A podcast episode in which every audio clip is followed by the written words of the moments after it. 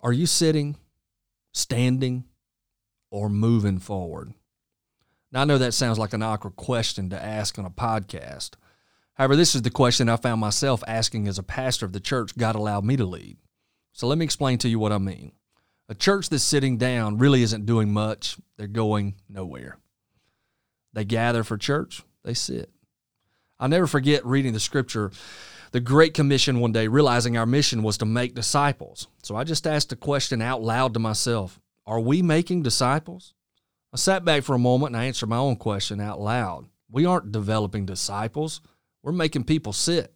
They sit in their small group, they sit in their church on Sunday morning, they sit on Sunday night, and then we invite them back to come on Wednesday and do what? Sit down.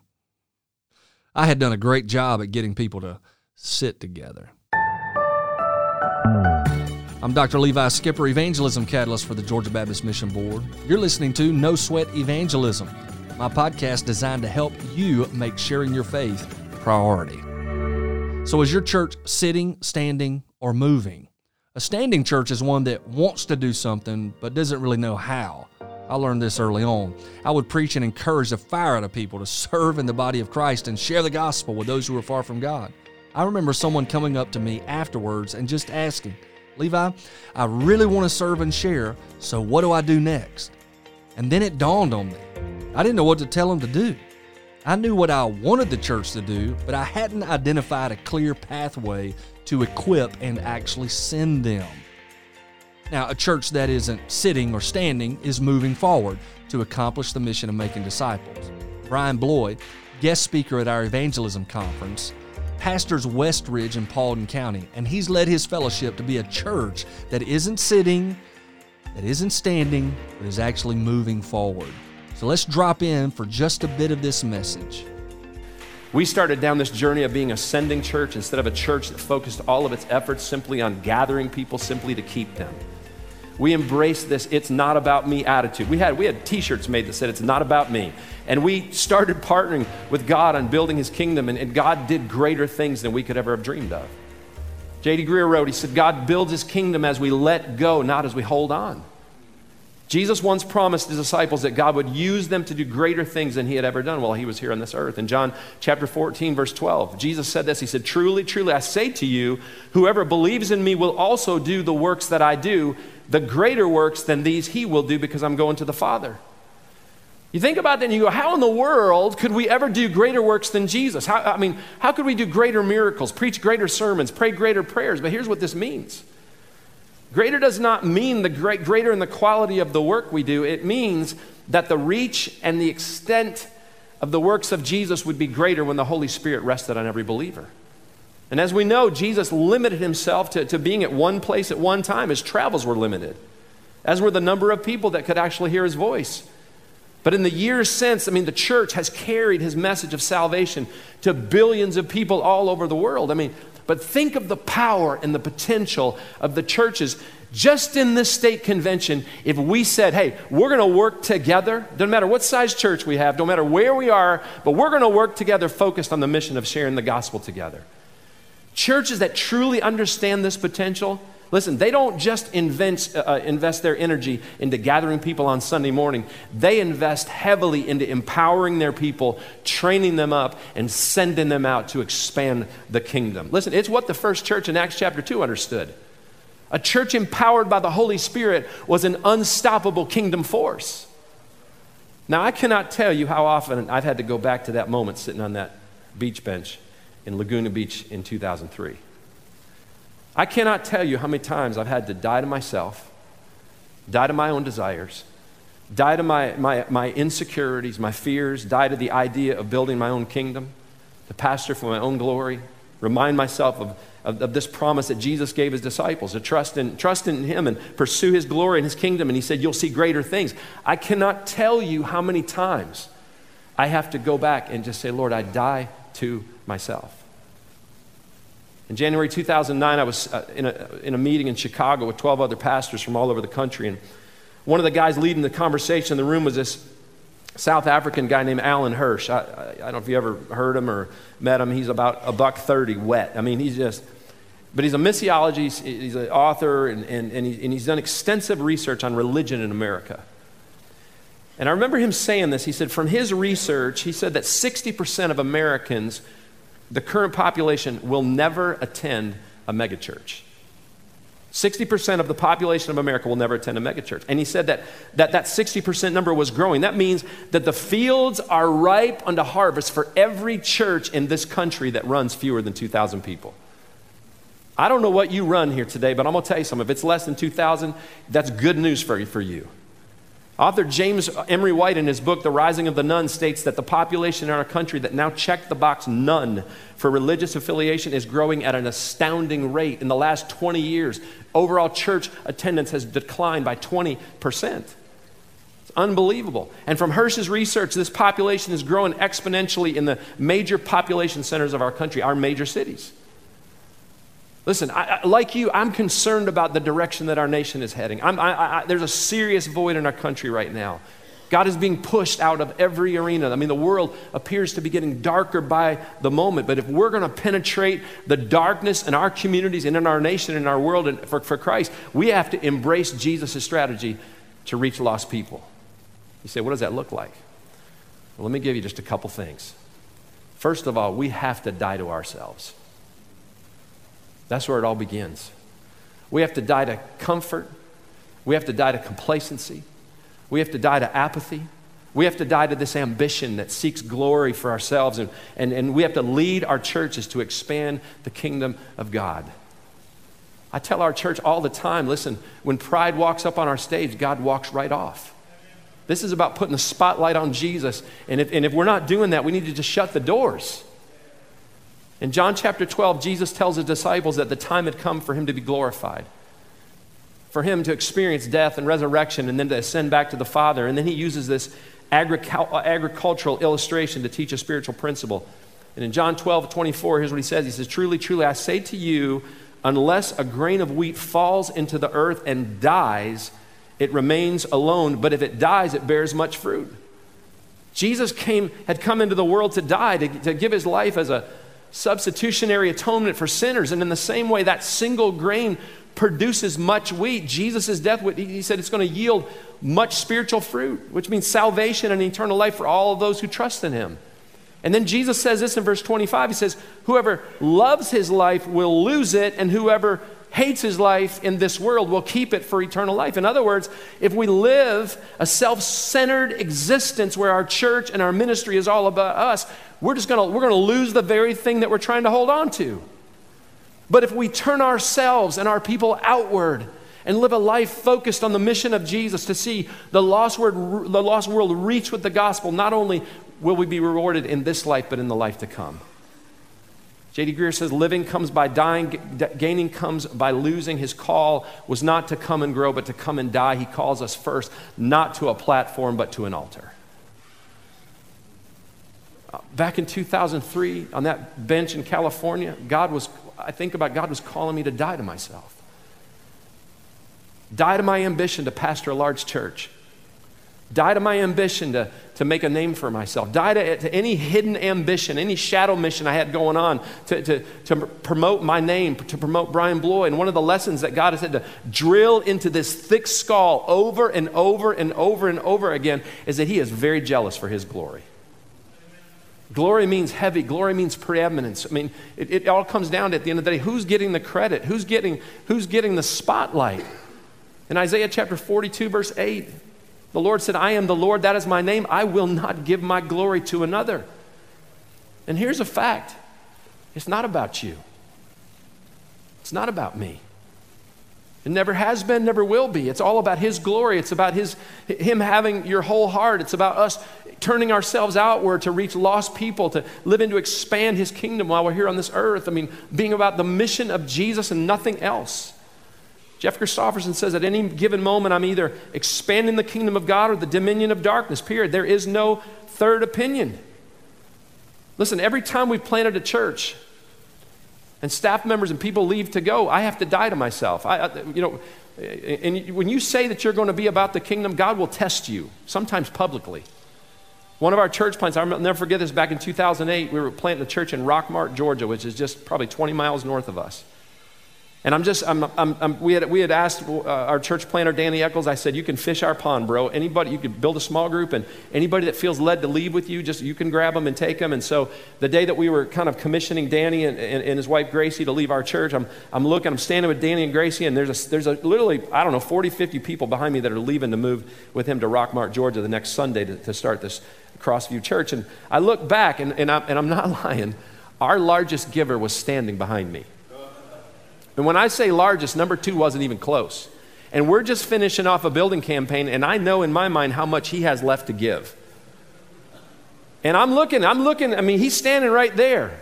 This guy owns the largest GMC dealer chain in the entire Southeast. And he's leaving. He's caught the vision. And he's leaving with Danny Eccles. And that Sunday, the, the next Sunday, Danny calls me on the phone. And he says, Hey, you're not going to believe what so and so just put in the offering plate. And I'm like, Praise God, Danny. That's awesome. But I'm going to tell you something. When I looked back and saw that guy, it was a punch to my gut. When I heard that phone, it was a punch to my gut. And God took me back and said, You serious about my kingdom? You serious about my glory? Because if you're that serious and you trust me enough, you know that I can replace that any moment. And can I tell you something? God's done that two more times to, with our church in the last however many years. And He's made up for it every single time. See, when we die to self, we set ourselves up to bear much fruit. When we line ourselves up with God's kingdom instead of our own kingdom, we open the door for God to do greater things. We got to die to self. Whatever self ambition, whatever. Listen, I'm going to tell you, I, and I don't say this to brag, I, I was sitting out in the green room a moment ago, and you know, I, I feel to be honest, this is a little out of my element speaking at conferences like this, and I just walked around this parkway and I just pleaded with God. I said, Lord, I just die to myself right now. I just want to walk out of here and just know that I've, that I've done a great job for you. And if nobody think, I don't need anything else. I just, I die to my need to hear, well done, good job, any likes on Twitter, any retweets, any whatever. I just have to, I have to do that on Sunday mornings.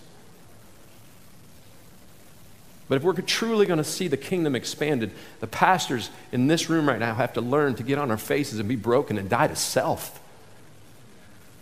If it's all about us, how can God ever use us when it's all about His glory and His name? And then we have to stay outward focused. One of the things that we have tried to be intentional about is putting simple tools in the hands of our people to help them to be missionaries to people that will never darken the doors of our church. I, I, was listening to, to, to, Jason this morning, who did a phenomenal job with, with your talk, Jason. That was awesome, very challenging. But I mean, we've done so many things over the years just to teach our people to be, you know, try to put tools in their hands to share the gospel and to make it easy. And so a couple years ago, we just came up with this idea. What if we created a just real simple acronym called BLESS to just give our people a personal plan just to be able to share the gospel and I don't have it on the screen, but if you want to write it down, I'll give it to you. And we just said, listen, just write down the word bless, and here's what it means. Just number one, just begin with prayer. If you're going to truly, you know, it, it, partner with the Holy Spirit and, and seeing someone come to Christ and be a tool in God's hands, you better be praying for that person. And the second thing is just L means listen. I've learned over the years, people really don't care about how much you know until they know how, about, how much you care. And we're not good listeners all the time. We're just kind of waiting for to say the next thing that's in our mind of what they've just you know said. But we've got to teach it. We've taught our people begin with prayer and then just listen to people. Listen to where they're coming from. Ask God for open doors to engage their story and then sit down and eat. That's E. You say, what is that all about? Well, listen, my community, when we moved to Dallas, Georgia in, in, in, in uh, 97 in Paulding County, 8% minority. Now it's almost 33, 30%. And I've told our church, God called us not only to love our neighbors, but to reach our neighbors. And that doesn't mean we're going to reach people that look like us, think like us, act like us. I mean, we, if, we're, if we've been called to reach our neighbors, we've got to reach the whole neighborhood. And if we're going to reach the neighborhood, we've got to understand our neighbors. I've got about nine or 10 church planters, African American church planters, that call me pastor. Uh, they, they say, You're my spiritual father. And I've looked at these guys and I've just said, if I'm going to be your spiritual father, I better get to know what it means to be a father to you. And I've just looked at them and I said, will you, Can I ask you honest questions? And will you not be offended by what I don't know or by what I assume? Because not only am I, you want me to be a spiritual father, but my community is changing. And there's a whole bunch of my neighbors that I truly don't understand like I should. And so, listen, when I say eat, we just sat down over lunch, Panera Bread, or wherever it is, and just I've just said, Can I ask you this question? Can I ask you this question? Ask me whatever you want. Can you promise not to be offended? Because, listen, there are 30% right now, and it's growing in Paulding County, that I'm heartbroken for, and we've got to reach with the gospel because they are as, as important as any other person that lives in our community. And God, we're, we're, my wife and I made a commitment. We're going to be there for the rest of our lives. And if the community continues to change, I want to reach every neighbor that moves in around us. But I got to know our neighbors. And so begin with prayer, listen, eat, and then serve. We've got to just turn our people loose to serve people. It's hard for them to walk into the building when they're intimidated by everything that they see in the building. But if they know we're out there caring for them and we're loving on them, then they can come in and then finally share. When God opens the door, just what do you share? You share your story, you share the gospel, you share the, you know, the Romans road, whatever that may look like. But it's just been a real simple tool to put in their hands. And right now we're challenging our people to pray for their one. Who's your one? I love that initiative. But when you find your one, then bless. Begin with prayer. Listen, eat, serve, share. My wife and I, we, have had our one for, for years. Uh, it's, our, it's our mechanic and his wife, Vinny and Fran Marotti. Vinny is a, I mean, he's as Brooklyn as Brooklyn can be. He's Catholic. When I start talking about Jesus, he gets more Catholic than ever than when he was before I walked in. Uh, Fran is, is Jewish, and my wife, and they, have had meals together now. Fran started listening to me on online, and you know, I did a whole series on the book of Hebrews, and she was so intrigued by everything that I was speaking on, how it related to, you know, to, to the Jewish people and what was going on back at the time. But my wife and I, when, when we pray for Fran and Vinny, one of the things that we prayed over the years is, Lord, would you give us just, just give us the, the, the ability to, to reconnect with them. And every time we pray that, our car breaks down. It's the craziest thing. So we're conflicted when we pray that way because it always costs me a lot of money. But we know with all of our heart that there will come a day when we will see Fran and Vinny put their faith and trust in Jesus Christ alone to be their Savior. But we've just had to engage their lives. And they, and I'll walk in there, car's broken down, and, and she'll say, Hey, I just listened to something in your sermon, and I have a question. And I say, Fran, you know where this is going. It's going to Jesus. And, you know, she's like, I know, I know what you're all about. Go ahead and go there. And I'm like, lay up. I mean, and she, once again, we get a chance to share the gospel. But we have to stay outward focused, die to self, and then focus more on sending the gathering. What would it look like for the churches in the state of Georgia to begin raising up the next generation of church planters and pastors and missionaries, and then working together as churches, pulling resources together to plant churches together? Think of the potential. I know some of you may pastor a church of 100, but what if you could be part of a group of four or five other churches that are planting along with you? And what if that young man comes out of your church? Think of the win of being able to just put that young man on your stage and go, We are planting a, a, a, church out of this church along with four or five other churches. First time in 200 years we're doing this. But my gosh, what that would do for your church. To focus on being a sending church and then being just a gathering church. Listen, Jesus, you talk about fishing, he was a, a catch and release fisherman, not a catch and keep fisherman. And then be faithful to make disciples who make disciples, who make disciples. One of, the, one, of, one of the greatest challenges I'm seeing right now in the world of church planting is the lack of planters.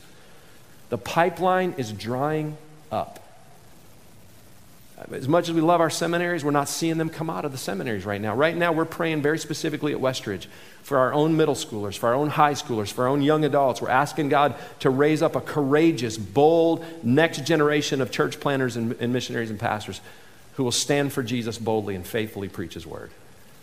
Together, we need to get back to this challenge of, of, of, of, challenging our own students, challenging our young adults to give their lives to full time ministry, to call out the call, to become very intentional about training them up, encouraging them, believing them. I love what Jason said. We've got to believe in this, this, this these millennials, these next, this Gen, uh, Gen Xers, Gen, uh, Gen Zs. We've got to believe in them. We've got to encourage them. We've got to stop putting them down. We've got to stop coming against the way that they're wired. They're wired the way they are because we raised them that way. But we got to believe in them. We got to pour encouragement on it, and then we got to we got to give them opportunities to serve and lead, and send them out. And then finally, we got to ask God to bring revival to our churches and communities. I love that one of the focuses is revival here. Revival, what is it? It's an awakening, it's a stimulate, stimulating the light, bringing it to the surface once again. What a powerful message. So grateful for Brian Bloye and his ministry. Just heard about a church that isn't sitting or standing, but is moving forward. Let's walk away from the macro view of your church and kind of shine a spotlight on you alone. How would you describe your own Christian walk? Are you sitting, standing, or moving forward? Can I encourage you to start moving? And here's an easy pathway to jump on. We've put out a new resource called No Sweat Evangelism.